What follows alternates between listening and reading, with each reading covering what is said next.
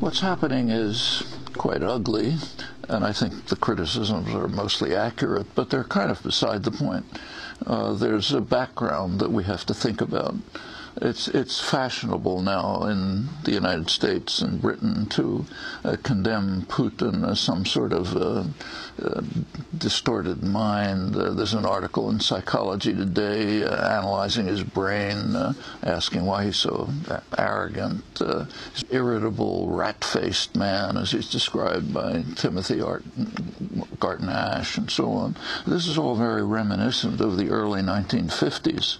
At that time, the U.S. had overwhelming power, and it was uh, able to use the United Nations as a, a, battering ram against its enemy, the Soviet Union. So Russia was, of course, vetoing lots of resolutions condemning it. But the fact is, whatever you think about Putin, okay, irritable, rat faced man with Asperger's, whatever you like, uh, the Russians have a case, and you have to understand the case. The background begins with the fall of the Soviet Union. There were negotiations. A crucial question is what happens to NATO? Uh, NATO had been advertised since its beginning as necessary to protect Western Europe from the Russian hordes. Okay, no more Russian hordes, so what happens to NATO? Uh, Gorbachev agreed to allow Germany to join NATO, a hostile military alliance. It's a pretty remarkable concession. Germany alone had practically destroyed Russia several times, but there was a quid pro quo that NATO would not move one inch to the east. That was the phrase that was used in the interchanges, meaning to East Germany. NATO immediately moved to East Germany. Uh, when Gorbachev vigorously protested, uh, he was informed by the United States that it was only a verbal commitment. It wasn't on paper. Uh, the unstated implication is if you're naive enough to think you can make a gentleman's agreement with us, it's your problem uh, under Clinton moved right up to Russia's borders. Uh, Russia's surrounded by U.S. Uh, offensive weapons. Sometimes they're called defense, but they're all offensive weapons. Uh, no Russian leader, uh, no matter who it is, could tolerate Ukraine uh, right at the geostrategic center of Russian concerns joining a hostile military alliance. I mean, we can imagine, for example, how the U.S. would have reacted, say, during the Cold War if uh, uh, the Warsaw Pact had extended to Latin America and uh, Mexico and Canada were now planning to join the Warsaw Pact. Of course, that's academic because the first step would have led to a violent U.S. response and wouldn't have gone any further. Good afternoon, good evening, good morning, everybody. This is Peter Joseph, and welcome to Revolution Now, episode 37. As per the Noam Chomsky opening, I'd like to spend the first part of this program addressing the war in Ukraine and war in general as a consistent social pattern, and then we'll talk about something called the iceberg model as it pertains to sociology and some nuances therein. However, before we get into it, note that recent prior episodes have been dealing with capitalist myths and propaganda, and I'm going to be returning to all of that next podcast, finally. In fact, I was thinking about consolidating some of this stuff into a new website that could uh, serve as a repository, so to speak, of these kinds of responses. It might save us all some time, as these same assumptions and questions and biases and confusions come up over and over and over again out there. And please note for all you kind Patreon supporters out there that my energy right now is being concentrated toward the new film Zeitgeist 4, so things are going to be a little bit sparse otherwise. And I'm really trying to keep costs down for the new film to a point where I can release it for free immediately, as with the rest of the Zeitgeist series. InterReflections, my prior film, wasn't initially released for free, a very complicated and expensive project, but it is now online for free in about a dozen languages and thank you for all those that have helped donate or contributed to those languages. And note that every single thing I've done in media production, with the exception of the book The New Human Rights Movement, which went through a professional publisher, is indeed free online. And for those curious about future program development, especially those that keep complaining that they want to see action rather than just more education, keep in mind that the majority of people out there still are unaware of why a transition to a new economic structure is required. Hence, building new participatory transitional systems is only going to be as effective as people motivated to use them. And while there is much to be said about how we can incentivize and scale out a transition into effectively a resource based economy, a critical issue, no doubt, is people understanding the nature of the problem itself. That said, on the other side of the equation, one could argue that systems could be designed that appeal to different levels of interest, pulling them into such systems without them really knowing what they're contributing to overall. This is an incentive strategy that I have given a great deal of thought to as well. Part of the reason I've postponed my large lecture project called On the Future of Civilization. I want to get all of this right. I'd rather produce less and high quality rather than just output, you know, constant things for the sake of outputting. And what I mean by incentive strategy is how do we appeal to people's moral sensibilities, for example, along with their own self interest, obviously, guiding them into new patterns of behavior organically, behavior and eventually values that support the new system that we need. Today, for example, many are clearly upset and aware of the ecological crisis even though they might not understand the root cause. So, hence, rather than appeal to the broad macro technical reality of the capitalist economy being foundationally unsustainable and unredeemable, you try to find a micro level of persuasion that doesn't require that larger degree of understanding and hence motivation. Anyway, all interesting things to think about in our collective work. So, as I speak, the world remains rightfully horrified over the preemptive war of aggression launched by the Russian government against Ukraine, rightfully angry at Vladimir Putin, or as George W. Bush would say, Vladimir.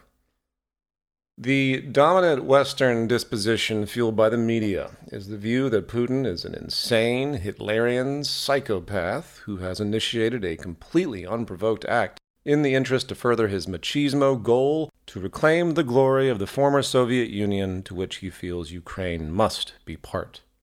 And as this narrative goes, once he takes Ukraine, he's never going to stop. If not fought back, of course, going country to country, taking over everything he can, because, you know, he hates democracy and freedom, and therefore the battle here really is freedom versus totalitarianism, East versus West democracy versus autocracy, and the entire world is at stake, vulnerable to this ruthless imperial dictator.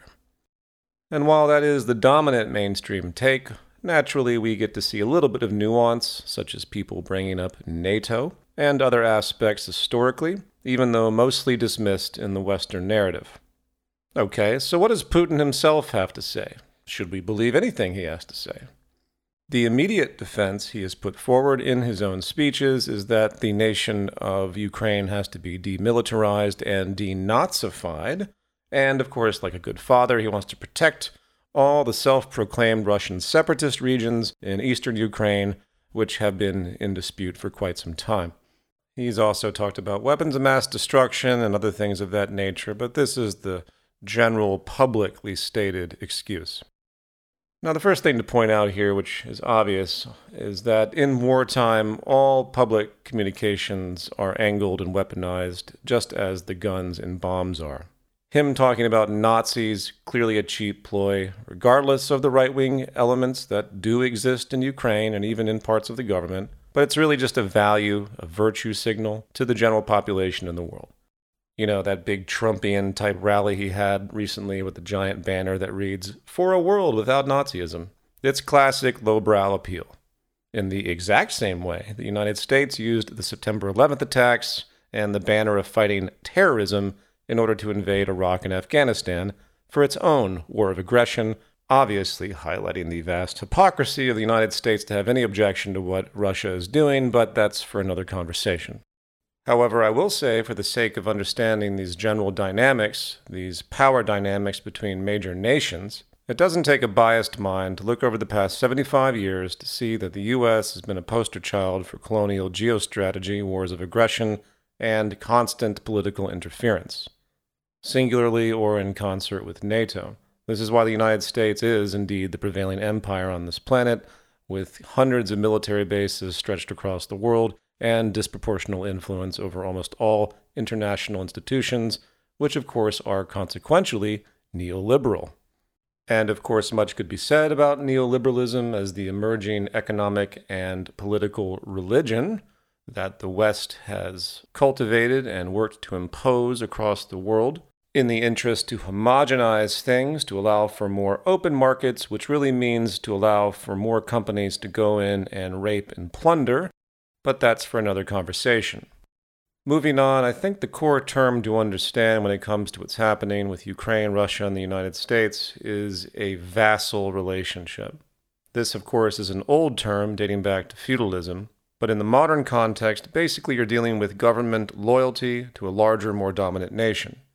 And this is simply how the United States and all prior colonial empires have organized to one degree or another, and hence you'll indeed find this characteristic with China and Russia, but to a lesser degree.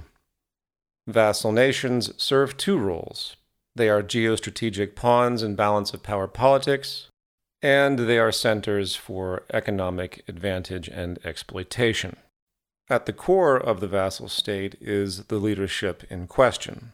And contrary to mythology that makes the United States appear like it's a defender of freedom and democracy and human rights across the world, which has been one of its core excuses for many, many interventions. The reality is the United States has tolerated the worst human rights dictatorial abuses in its vassals as long as that leadership continues to support U.S. interests. And of course, regime change is usually a consequence of people not playing ball with the bully, so government overthrows have been a uh, routine characteristic of this vassalization of various countries. For example, the history of oil rich countries in the Middle East, notably starting with the overthrow of Mossadegh in Iran on behalf of oil interests and the CIA in 1953, installing literally a monarchy dictator, aligning Iran's economic trade interests with the United States and other Western allies such as Britain. And there are countless other examples in Latin America and the Middle East of this kind of behavior. It's a standard play but if you're supporting dictatorial people for your own economic and geostrategic interests, sometimes things come to a head because supporting, backing, and installing dictators has a shelf life.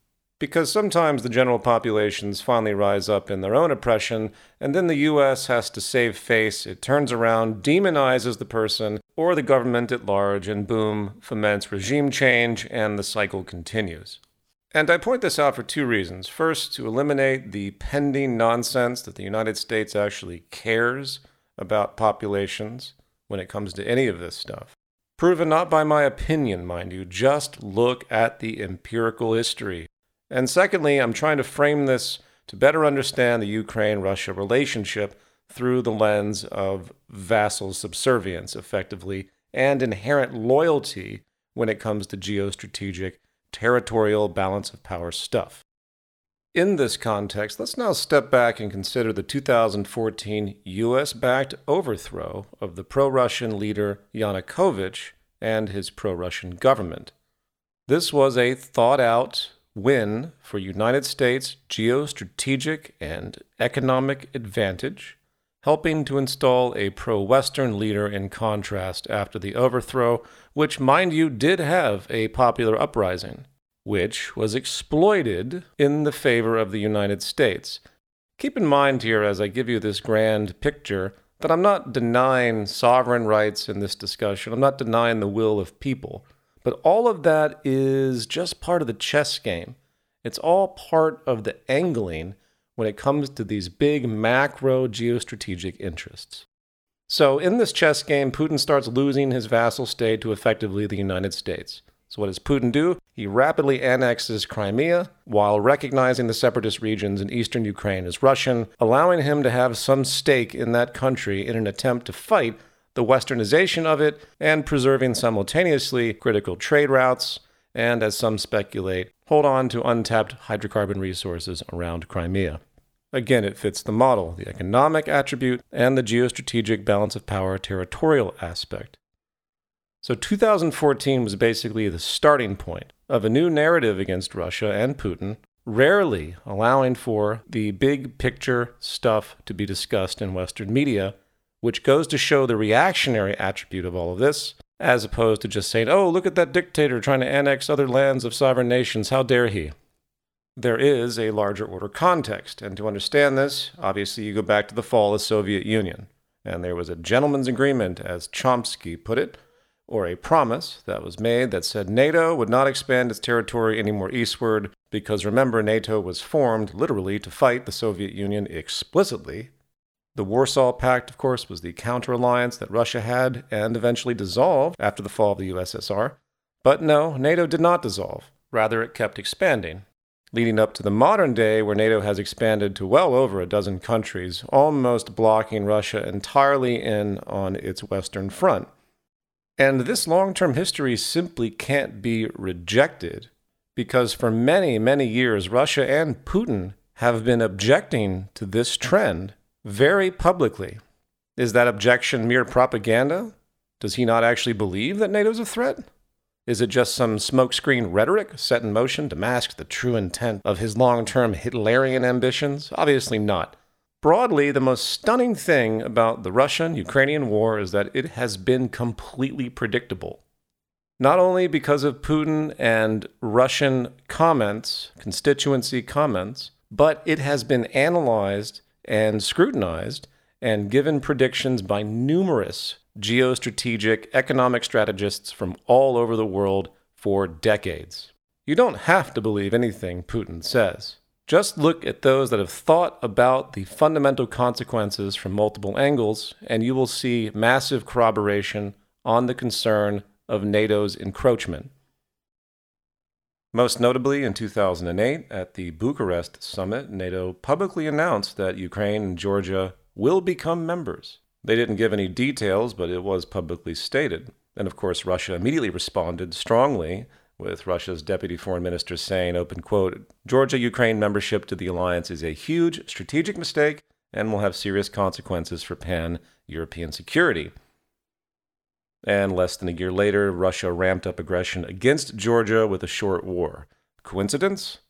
And hence, you could see within this framework how Russia would become even more concerned after the US backed overthrow of the pro Russian president of Ukraine in 2014, further foreshadowing Ukraine's potential admittance into the enemy alliance. Now, before we go any further, let's frame it differently. Most people today, implanted with the idea of national sovereignty, where each nation is autonomous and self guiding, with no coercion from other forces, really don't seem to grasp this old world view, balance of power view, territorial politics. Why should Russia or the United States have any say in the self determination of Ukraine?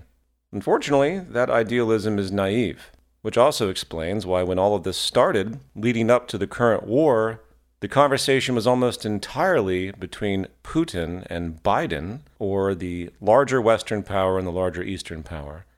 Almost like Ukraine was some child of divorced parents, right? But there is a school of thought out there that doesn't see NATO as an issue, and they see Russia and Putin as being just paranoid, and how NATO expansion is just a general kind of alliance with no real threat whatsoever.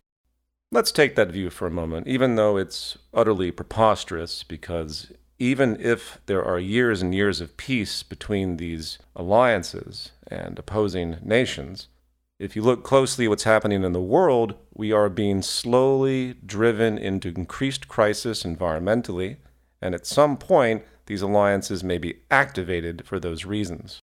As I've always said, we haven't really experienced a true war on this planet, a war driven by actual resource scarcity in the extreme, such as, say, pending water wars, since by most projections we are faced with deep potential water scarcity in the near future. And just like you might put some extra security around your house if you notice crime levels rising and scarcity emerging in your neighborhood, unemployment or whatever, creating desperation, well, national security becomes a similar circumstance.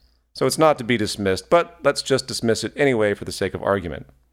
What if the whole thing is just a paranoid delusion of someone like Putin? Which, by the way, isn't far from the general PR campaign coming from the West. And my point here is that it doesn't matter what the reality is, it only matters what people think. It's like a bear that has cubs in a cave that you stumble into. The bear sees you and immediately, likely, gets violent or aggressive because it thinks you might threaten its cubs. It doesn't know any better. Even though you have no interest to threaten anything, do you try to gesture and explain to the bear that you're not there to hurt them? Or do you get the hell out of there respecting the complexity and the lack of comprehension between entities? Obviously, the latter. And this is the same basic framework of what we're dealing with between tribes, so to speak. And it's particularly critical in this scenario because we're dealing with tribes with nuclear weapons. And yet, while lip service is given to de escalation, at the end of the day, the approach of the West has ultimately been to arrogantly dismiss any security claims of Russia, willfully not listening to Russia's concerns. And I mean outright. It's unfortunate that there is a range of leadership on this planet, actually, the majority of the leadership on this planet, that is utterly insane. And while we can acknowledge the lunacy, it doesn't make that lunacy go away. You have to meet people on their own terms as best you can, especially in the balance of power issue we're dealing with, where massive catastrophic war could be on the table. And yet, the United States has done the opposite. The United States NATO alliance has rather thrown shit right in the face of Putin and Russia for years. A hubris that is truly incredible in that kind of exceptionalism of the West. There has been virtually no attempt to bridge interests with Russia and create a pattern of shared respect and peace. Since the fall of the Soviet Union, the same kind of patterns have been in play that were existing prior to the fall of the Soviet Union. And here's where some healthy speculation is in order. It seems clear that the neocon position of needing an enemy is still very much in play. The fall of the USSR should have been a new beginning. It really wasn't. It's almost as if it didn't even happen when it comes to America's geopolitical disposition. What have we changed?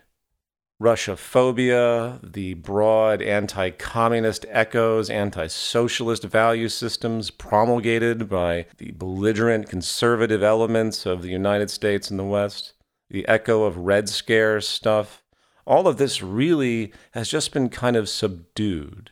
It hasn't been eradicated. And I don't think the West, particularly the military concerns of the United States, want peace at all. There's certainly nothing in their actual actions that reflect it, rhetoric aside. And the whole situation really needs to be looked at as a long term provocation. When you hear President Biden refer to Putin as a war criminal or calling for his removal or regime change, this is not a step toward de escalation. When you look at the behavior of NATO overall, with its military personnel extremely aware of what they've been doing year after year, dangling the potential of Ukraine and Georgia becoming part of NATO in 2008, and of course the US backed coup in 2014, shifting the balance of power towards the West and Ukraine, this is all antagonism and provocation. The territorialism interest is equal on both sides, and both sides are at fault but the U.S. has been holding the cards in this scenario for a very long time. In fact, I would go so far to say that it's really been a trap of sorts that Russia has fallen into. The current horrific, unnecessary war in Ukraine, mind you, is really a micro event born from the context of the larger macro geostrategic war that has been going on for decades, instigated by the US NATO alliance. I mean, what do you think these people do at the bowels of the Pentagon all day? Weapons are made to be used. They have to be used because the cyclical consumption requires it as well. So if you just hold on to these weapons, you know, there's not going to be much of an industry left for the arms people. I'm also convinced that when you look at the behavior of the West and the incredible layer of sanctions that we should know deep down really don't deter military action, but rather serve in the long term to strangle Russia overall to further weaken it for future Western dominance not to mention plant the seeds for regime change, which Western sanctions are always the first step.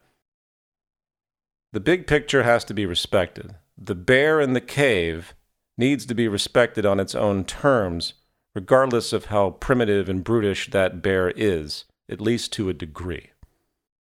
And as far as what Putin's actually doing, you know, he's not going to be able to occupy 40 million people. This isn't Iraq.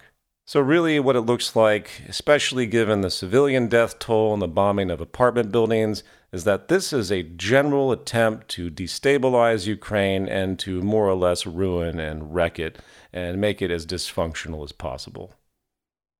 And it's also worth noting that a lot of this stuff is finally coming to the surface, the obviousness of the geopolitical war. And even Zelensky has conceded publicly, at least apparently, that he will not join NATO, that the country will not join NATO. And in addition to that, I think what you're going to find is that in order to stop this war, Eastern territory has to be given up a little bit more so. That is, of course, if the United States and its allies are allowing Putin an exit strategy, which is one of those basic things in this type of geostrategic reality that needs to be considered. Give the guy an out because he's eventually going to realize he needs it. That, of course, assumes that the United States wants him to exit this. And my biggest worry ultimately, since we're already in this kind of World War dynamic with allies versus allies, we are supplying, we being the West, and the United States are supplying munitions and even people. Even though NATO forces aren't technically firing at Russian forces, it's very, very comparable. But the big worry is that something's going to happen and build on this superficial moral outcry. A legitimate moral outcry, obviously, but not an outcry that has any utility. And the more that people become outraged by this or that event or humanitarian crisis or death toll, the more it's going to give fodder to this idea of regime change or anything of that nature where NATO involvement is demanded by population. And that is a frightening prospect because there's absolutely no way if that line gets crossed, we will be coming back from it without a great deal of destruction and uh, loss of life. Now, a whole lot more was outlined here to talk about the origins of this kind of large scale military behavior, conflict itself, how it roots back to the Neolithic Revolution, things I've touched upon throughout this entire podcast series, but I wanted to home in on it. But it's going to be a lot to cover. And since I've already developed another section that I am going to jump into now on the iceberg model, I think it's best we shift gears entirely, and I'll be coming back to the subject of war, likely in the next episode.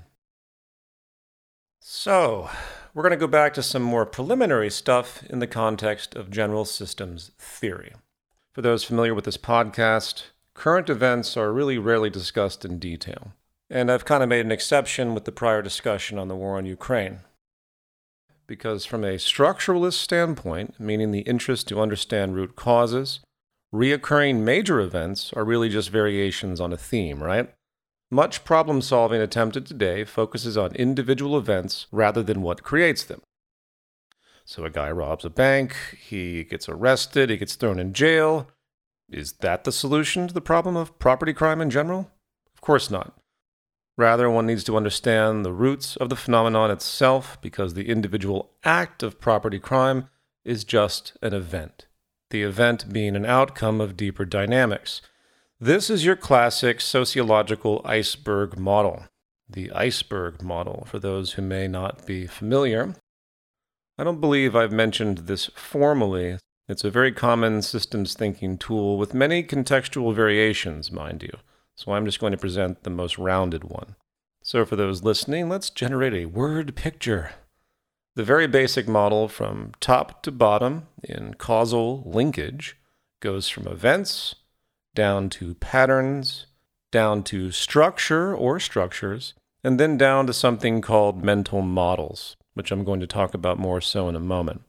So, rather than considering only the specifics of a given event, you look for underlying patterns surrounding its reoccurrence. Events become organized by categories.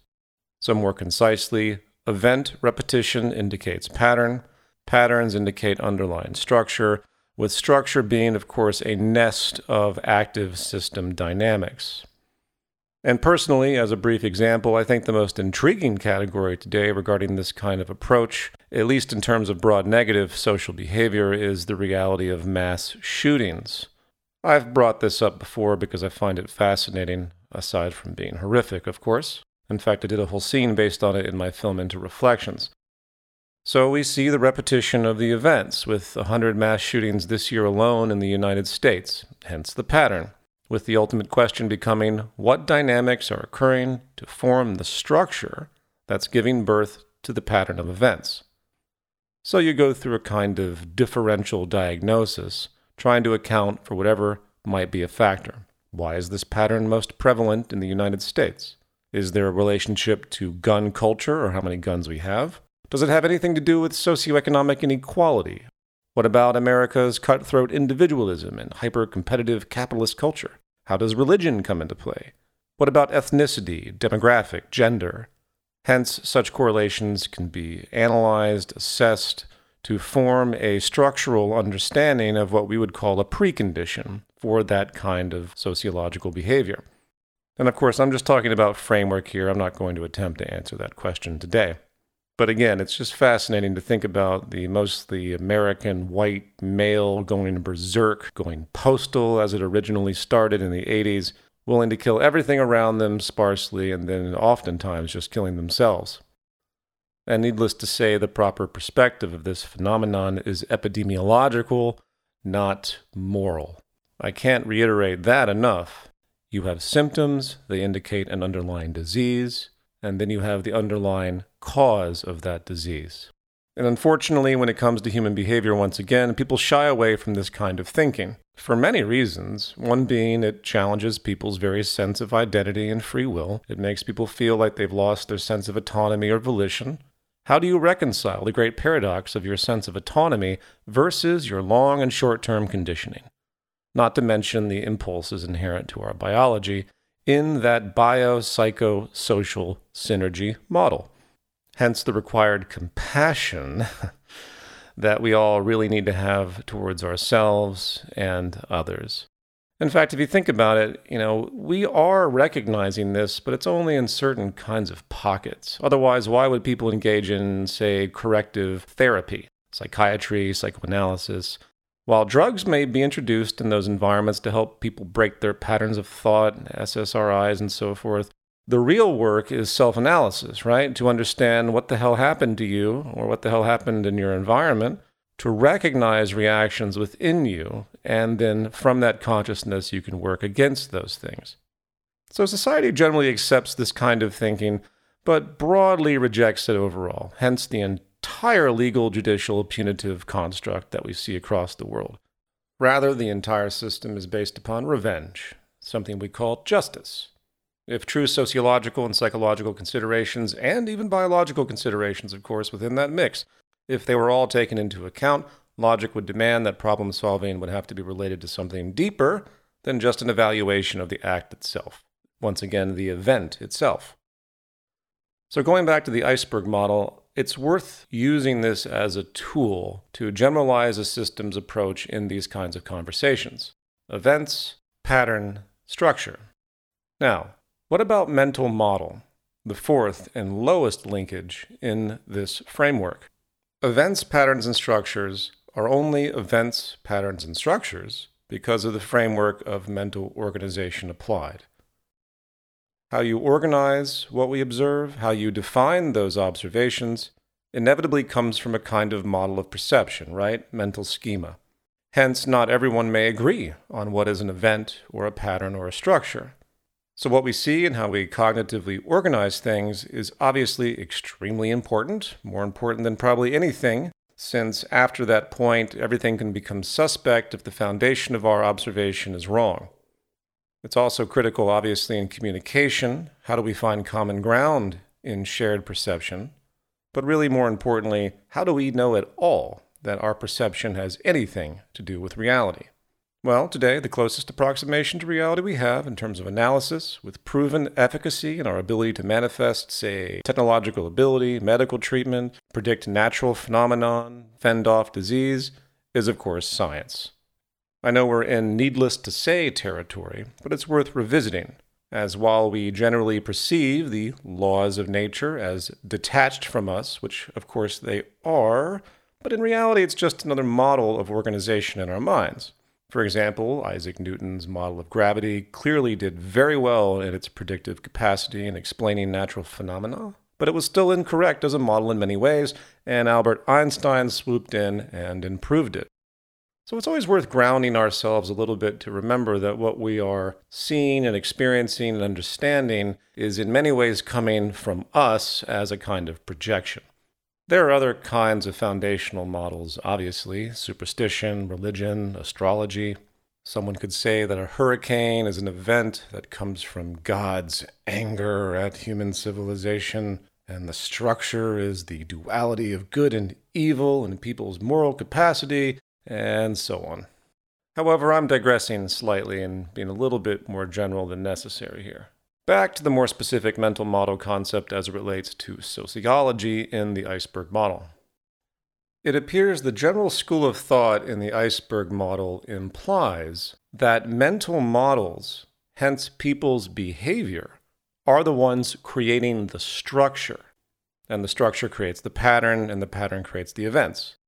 And it comes back to a kind of bad intuition that is still ubiquitous out there, a general school of thought rooted in blind intuition that basically discounts cultural and sociological factors in terms of structure, seeing institutions and dynamics in society as an outcome only of individuals' collective behavior. And the conclusion made is a view of the world as an aggregate collection of individual free will actions. And in the context of activism, the resolution is that, well, if you change your behavior and you change the way people are thinking, it will naturally change the structure. And I don't mean through revolutionary means, I mean by the general unfolding of different behaviors through different values and incentives or whatnot. In other words, institutions will change if people just change, as if we are, individually and collectively, the fundamental starting point. And the glaring problem with this perspective is it ignores our vulnerability to conditioning coming from culture and the incentives of society in a feedback loop. Most notably, ignoring the survival requisites that are dictated by the prevailing economic tradition, capitalism. So, what we have is a feedback loop coming from the external with its rewards and punishments and related group values input back into the individuals at the bottom of the iceberg model, effectively calibrating a view of the world and hence mental model because of that ongoing feedback. And once again, this has been talked about before on this show, so I apologize if this sounds redundant, but you might notice I'm coming at this from a different angle once again. For example, our economic system is explicitly rooted in exploiting scarcity, rewarding dominance, and hence fundamentally emphasizing competition. In fact, not emphasizing it, demanding it. If you do not maintain a fundamentally competitive ethic as required by the system structure, not required by human nature or an expression of it, and not due to prerequisites of reality at large and the physical world, which has great abundance, but built directly into the structure, which is explicit, you will be less likely to succeed in your survival. The more ruthless and exploitative people are, the more successful they generally are. Success, of course, defined by wealth and power characteristics inherent to the market economy structure, not true success of invention or helping people or solving problems. So, what happens over time? Well, being the adaptive organisms we are, our very brains become reinforced. They become wired to view the world through that kind of scarcity dominance oriented lens. The structure is influencing the mental model. And because of that feedback impression, which is extremely visceral because we're dealing with our very survival, people's very understanding of the world around them becomes polluted by the structure. And hence, again, the mental models they form become an extension of that structure and not the other way around. Hence, people effectively grow to serve that structure. And I apologize for the convoluted nature of this, but it goes back to system dynamics and how there's no linear reality, really. Yeah, the events result because of pattern, because of structure, but it's not enough to say structure comes from mental model unless you acknowledge the fact that that mental model is a result of structure. And it's very unfortunate when it comes to trying to be positive about the future as an aside, because it's easy to become cynical once you really begin to understand that feedback loop. How do we change a system that has everyone basically by the balls when it comes to their general survival, living in the short term ultimately? Yeah, you'll get a few heroes here and there that break the mold and rise to the surface, the Martin Luther Kings and so on but it's very rare statistically. And in this case, the exceptions prove the rule. It's like a giant magnet that's pulling people, and very rarely are people able to escape the field of pull. So, the stress and requirements of the system keep people locked into a particular worldview, removing their motivation to do anything but keep participating in that system for their short term survival. I mean, look at the climate change reality. Most people agree that something has to be done, but they're not willing to actually rock the boat because A, they don't really understand the cause, and B, even if they did, they would have such massive cognitive dissonance that they would probably gravitate towards preserving the structure versus changing it simply because of the short term reward pattern. This is the most fundamental problem, which is really the point here and why I bring this up in the way that I have. Hence, the continued cycle of short term survival at the expense of long term destruction, and all you have to do is look at the world right now, and that is precisely what the diagnosis is on the psychological and hence sociological level. It's a mental illness, a kind of addiction, compulsion, or neuroses, or something. It's a crazy, blinkered reality where people kind of know they have to do something, but they're so locked in, they just don't, at least on average. So, returning to what was touched upon earlier, this sort of chicken and egg thing. Well, do we build the new system and hope they come, or do we continue educating? Obviously, both issues are critically important particularly education focused on structural change and why, and of course, building systems that have incentives that reinforce the new structure in contradiction or contrast to the old one, and recognizing that the old one is so powerfully reinforced. So reinforced, in fact, and as the current reality we see today with our paralyzed position as a civilization, locked into old patterns of behavior and old worldviews, effectively perpetuating the structure once again, embodying basically an enslavement to the structure. Very, very easy to be cynical. But I'll say this even though the odds are against this kind of change before increased catastrophe, it doesn't change the principled motivation. And with that understanding of just how powerful the structure's influence on people's mental models are, we can begin to calibrate our activism in that way.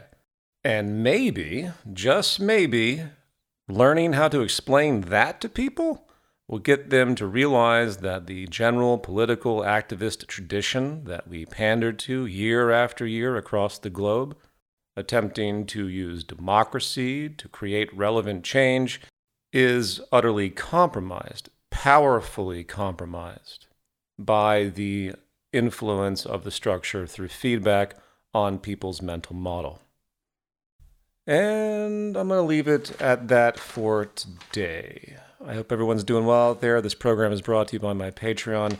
I will be back very soon to further discuss issues related to war specifically and continue the prior series regarding capitalist myths and propaganda.